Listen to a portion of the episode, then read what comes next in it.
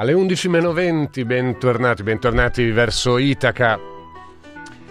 Come ogni sabato mattina in questa estate, dalle 9 alle 11, ogni volta un redattore, un conduttore differente. Questa mattina sono io, Massimo Bacchetta, insieme a voi, appunto, ancora fino alle 11. La colonna sonora invece di oggi, avete appena sentito Andrea Monti che vi ha presentato una sua una sua canzone del cuore oppure canzone della luna, insomma, poi vi accompagnerà nel corso di tutta la giornata un po' di brani scelti a tema luna, appunto, ma nel cuore poi di un po' di, un po di noi.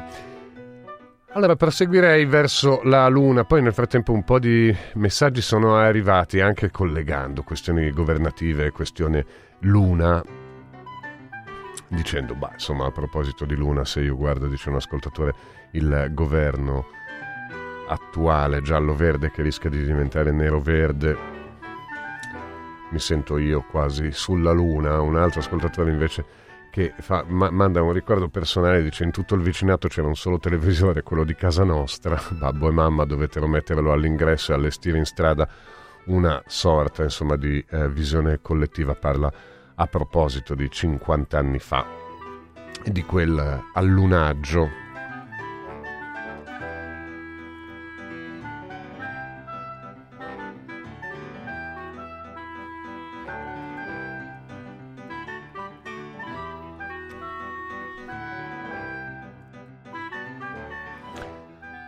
allunaggio su cui vi vorrei riportare adesso, perché appunto quella fu una pagina di storia, ma che in quel momento era una pagina di cronaca che guardava verso chissà quali futuri che poi si siano verificati oppure no, oppure in quanta parte, insomma, è inutile farne delle sociologie.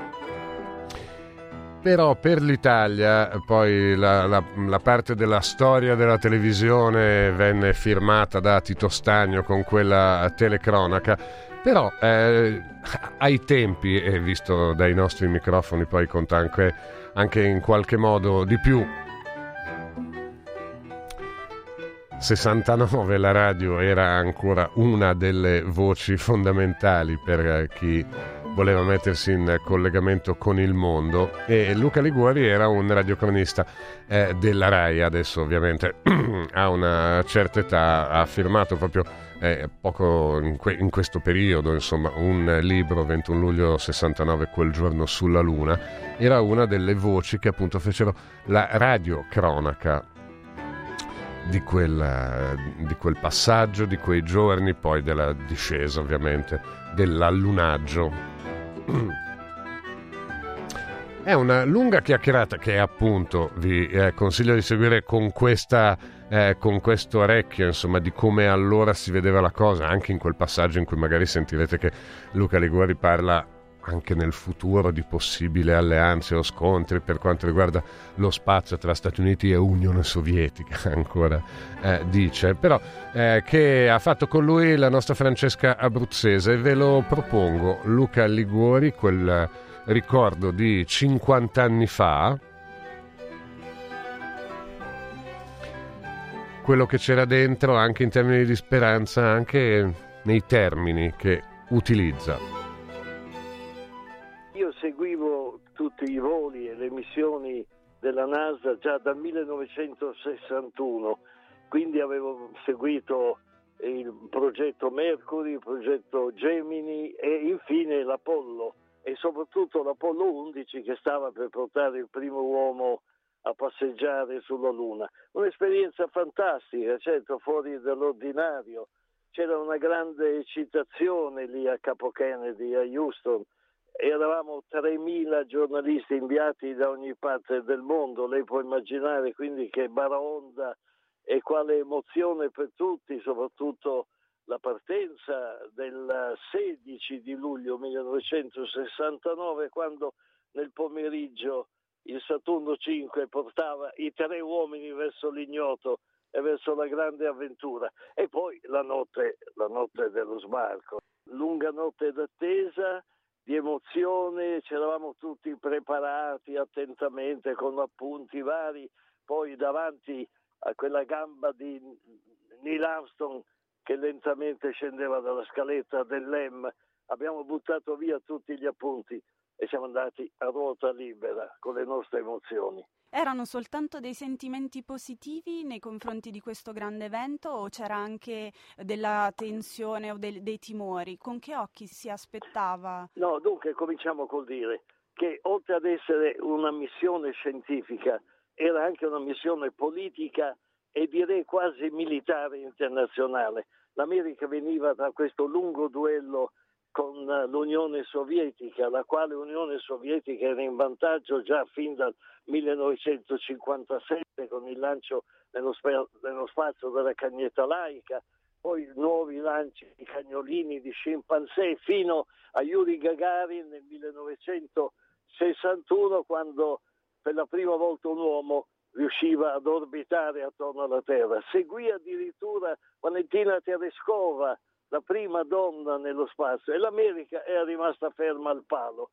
C'era stato certo. poi l'incidente nel 1967 drammatico certo. in cui avevano perso la vita là in alto in cima al Saturno 5 in una prova, un allenamento, erano rimasti bruciati vivi Grissom, White e Ciaffi, tre astronauti che avrebbero dovuto aprire la strada poi ad Apollo 11. L'America si era ripresa da quel volo di Apollo 11, si aspettava molto non solo il presidente Dixon, ma tutta l'America che voleva dimenticare anche il dramma della lunga guerra del Vietnam che mieteva vittime ogni giorno. Questo era lo spirito della lunga attesa di quella notte, per l'America almeno, e credo anche per il miliardo e più di persone collegate in mondovisione per la prima volta. In Italia 20 milioni alla televisione, ma c'erano anche molti ascoltatori a seguire la mia radiocronaca per la RAI, perché non tutti avevano la televisione a quel tempo, quindi qualcuno doveva affidarsi ancora alle onde magnetiche della radio. Erano arrivati dall'Italia anche radiocronisti sportivi come Enrico Ameri, come Giampaolo Ormezzano, c'erano anche pettegolessi come, come lei sa. Per esempio eh, di, di questo continuo battibecco fra Neil Armstrong e Buzz Aldrin. Quest'ultimo voleva essere il primo a appoggiare il piede sulla Luna, aveva fatto di tutto, si era perfino fatto raccomandare dal padre che lavorava al Pentagono. E poi io seguivo tutti i voli e le missioni della NASA già dal 1961, quindi avevo seguito... Eh, eh, si, è, si è imbizzarito, è andato avanti, ma adesso proviamo a procedere così tutti avevano la televisione a quel tempo, quindi qualcuno doveva affidarsi ancora alle onde magnetiche della radio. Erano arrivati dall'Italia anche radiocronisti sportivi come Enrico Ameri, come Giampaolo Ormezzano, c'erano anche pettegolessi come, come lei sa. Per esempio eh, di, di, questo continuo battibecco fra Neil Armstrong e Buzz Aldrin, Quest'ultimo voleva essere il primo a appoggiare il piede sulla Luna, aveva fatto di tutto, si era perfino fatto raccomandare dal padre che lavorava al Pentagono. E poi continuava a dire che la mamma si chiamava di nome Moon, quindi Luna, e gli spettava di diritto scendere per primo. La NASA scelse poi Neil Armstrong, che era veramente un uomo d'acciaio, dai nervi d'acciaio e sul quale la NASA poteva contare in un sicuro esito positivo dello sbarco sulla Luna. A proposito di questo, avevo una curiosità. La famosa frase è un piccolo passo per l'uomo, un grande passo per sì. l'umanità, è stata frutto, diciamo, di questa uh, mente solida e, e diciamo, molto affilata di Neil Armstrong oppure c'è stata una preparazione precedente? No, no, se l'aveva preparata Neil Armstrong e le dirò che per anni sono andata avanti ancora le solite polemiche che ci sono dopo un grande evento come quello, perché Neil Armstrong aveva pronunciato nettamente la frase un piccolo passo per un uomo, un grande balzo per l'umanità. E qualcuno diceva che lui avesse detto invece un piccolo passo per l'uomo, cioè l'uomo in generale lui mi confermò che aveva detto un piccolo passo per un uomo, che era lui l'uomo, Ma devo dire anche un'altra cosa, ci sono stati poi complottisti che hanno detto eh, che lo sbarco non c'era stato, che era tutto fasullo. Non è vero, gli uomini sono andati sulla Luna, c'era la preoccupazione che non ce la facessero ad arrivare, tant'è vero che Richard Nixon aveva preparato perfino un epitaffio da pronunciare alla nazione in caso di fallimento della missione. L'epitaffio recitava così, due uomini sono arrivati lassù in pace, due uomini riposano in pace eterna lassù. E invece poi non è servito a niente quel discorso che si era preparato, perché tutto è andato bene. Però a proposito di questo, lei ha pronunciato delle parole che mi hanno colpito molto, cioè che ci siamo preparati molto ad andare sulla Luna, ma nessuno è stato in grado di prepararsi per il ritorno de- degli uomini dalla Luna, o comunque gli uomini stessi, i protagonisti della ma spedizione. Ma sì, c'è uno shock psicologico per tutti quelli che hanno calpestato il suolo lunare.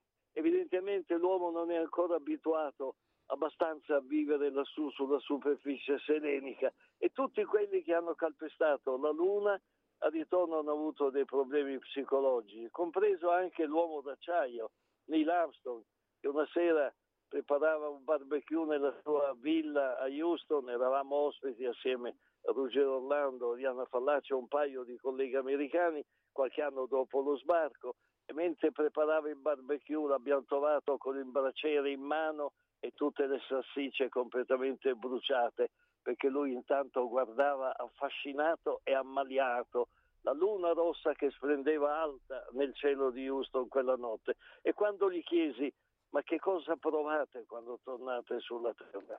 Lui rispose con una frase che è emblematica. Ci hanno insegnato per anni a prepararci ad andare sulla Luna, ma nessuno ci ha insegnato a ritornare uomini a camminare sulla terra. Lei vede nel futuro la possibilità di un altro evento di, queste, di questa portata?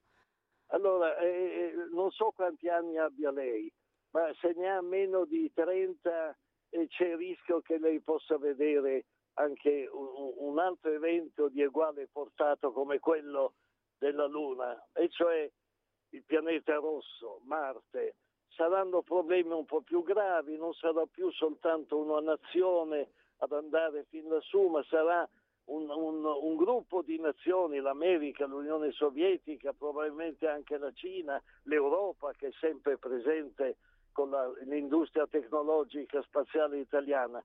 Si arriverà su, su Marte, sarà più difficile preparare la missione, ci vogliono sette mesi per andare, sette mesi per tornare rimani su un anno per girare e vedere se veramente qualcuno ha abitato quel pianeta rosso così affascinante.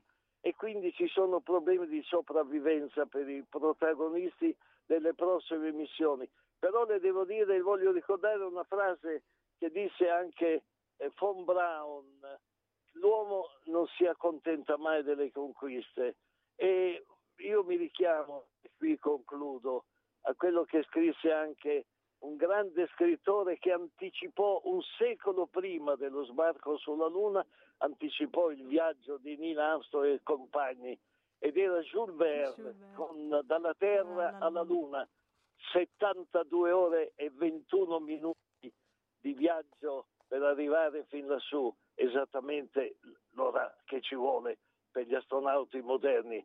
Quindi pensate come aveva preconizzato questa grande impresa dell'uomo. E Jules Verne disse nessuna immaginazione fantastica potrà mai essere all'altezza di una realtà che riuscirà a superare perfino il sogno e l'immaginazione dell'uomo. E sarà così anche per Marte. È fortunata lei che è giovane potrà assistere ad un'altra grande impresa titanica dell'uomo. Io seguivo tutti i voli e le missioni.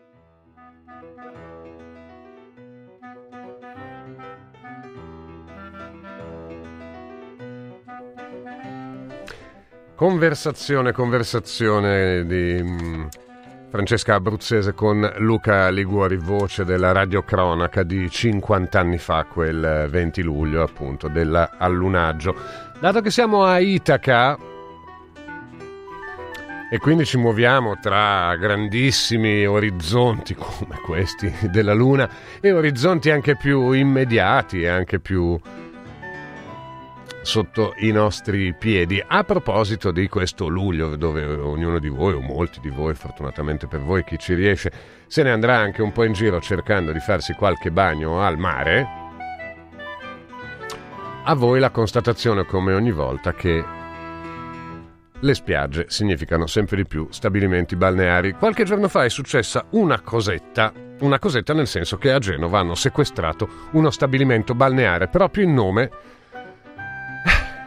eh, delle concessioni che non è che uno se le porta dietro a vita e chissà che cosa questo può aprire. Allora, Claudia Zanella ve la racconta e ve la racconta così, in questo modo. Scatta come in estate la preoccupazione di trovare qualche centimetro libero di spiaggia dove stendere l'asciugamano, perché è esperienza di tutti, gli stabilimenti balneari occupano buona parte della costa e sempre di più lasciando in alcune zone ben poco spazio per le spiagge libere. In molti casi stabilimenti che hanno la concessione da decenni, godendo di continue proroghe. Per la prima volta però quest'anno è intervenuto un tribunale. Applicando la direttiva Bolkenstein ha messo sotto sequestro gli storici bagni di Liggia, a Genova, dichiarando inesistente la concessione demaniale.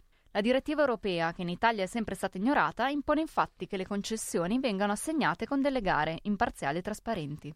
L'episodio di Genova potrebbe creare un precedente, facendo subire lo stesso destino a decine di migliaia di stabilimenti, con conseguente prevedibile pioggia di ricorsi. Fino a 30.000, secondo Fabrizio Licordari, presidente di Asso Balneari, che pensa però che la legge sia dalla loro parte. Abbiamo due leggi dello Stato che a mio modo di vedere tutelano le imprese, la cosiddetta legge Gasparri che prorogava dal 2015 al 2020 le concessioni balneari, poi nella manovra finanziaria approvata a dicembre scorso un provvedimento estendeva la validità delle concessioni italiane eh, fino al 2033 manovra finanziaria che è stata passata al vaglio della Commissione europea. Perciò noi riteniamo di essere assolutamente all'interno di un provvedimento che eh, è stato anche accolto dalla Commissione europea. Che il caso dei bagni Liggia diventi o meno un precedente, Asso Balneari denuncia già che lo spettro di questa direttiva europea ha creato dei danni economici nel loro settore. Nel momento in cui si è iniziato a parlare di direttiva, di questa Bolkestein, gli investimenti nel settore, nel panorama delle imprese balneari si sono paralizzati. Nessuno ha ha migliorato la qualità propri, del, della propria attività e questo ha significato un impoverimento di tutto il mondo economico che gravita intorno agli stabilimenti balneari. È ovvio che se c'è della certezza gli imprenditori investono e, e, e fanno girare l'economia, eh, ma se c'è un clima di incertezza che non si, sa di, non si conosce quello che è il domani, nessuno fa più investimenti e tutto questo, questo, questo indotto si paralizza, si blocca. Legambiente invece da tempo si batte contro il monopolio degli stabilimenti e crede che il diritto alla spiaggia libera debba essere preservato. Per loro questo episodio dei bagni Ligia può aprire nuovi scenari. Edoardo Zanchini, vicepresidente di Legambiente in realtà va in coerenza con tutte le sentenze che ci sono state in questi anni in Italia e in Europa. Eh, gli stabilimenti balneari rientrano nella direttiva Bolkestein e quindi per le assegnazioni bisogna fare le gare e sono vietate le proroghe. E quindi quello che succederà è che eh, molto presto anche la proroga approvata dal governo eh, con la legge di bilancio salterà.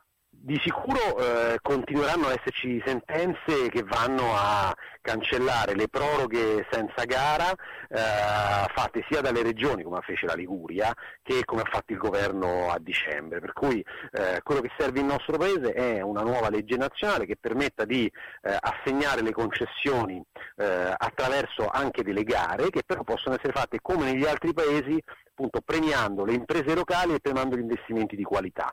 In Croazia, in Spagna, eh, in Grecia stanno facendo questo. In più quello che noi chiediamo è che ci siano una quota di spiagge minime eh, libere, eh, perché oggi purtroppo in alcuni, in troppi comuni, in troppe regioni non ci sono più spiagge libere. Eh, per quello l'invito nostro è anche ai balneari, ragioniamo assieme di regole che permettano investimenti, permettano alle imprese di lavorare, ma permettano anche alle famiglie di poter accedere a delle spiagge libere libere e gratuite. Purtroppo in molte parti d'Italia oramai le spiagge in concessione hanno occupato praticamente tutta la spiaggia libera e pulita, ne rimane solo un po' di magari inquinata e non balneabile, eh, mentre invece c'è una grande domanda da parte delle famiglie e dei turisti di, eh, di, di stabilimenti di qualità, di, eh, insomma, di, attenzione all'ambiente, di recupero delle dune, di percorsi eh, insomma, che valorizzano il nostro bellissimo ambiente e paesaggio e credo che questa sia la strada su cui lavorare nei prossimi anni.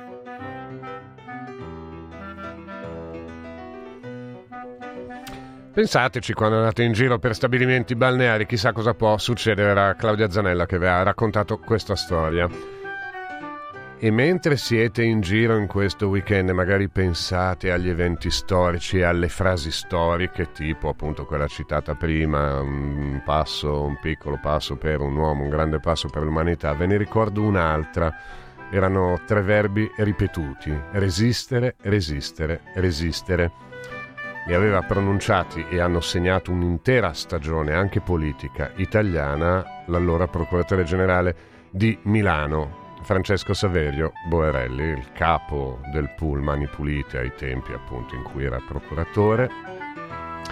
Una frase che ha segnato una stagione anche di opposizione sociale e culturale anche al berlusconismo Francesco Saverio Boerelli è morto oggi a 89 anni.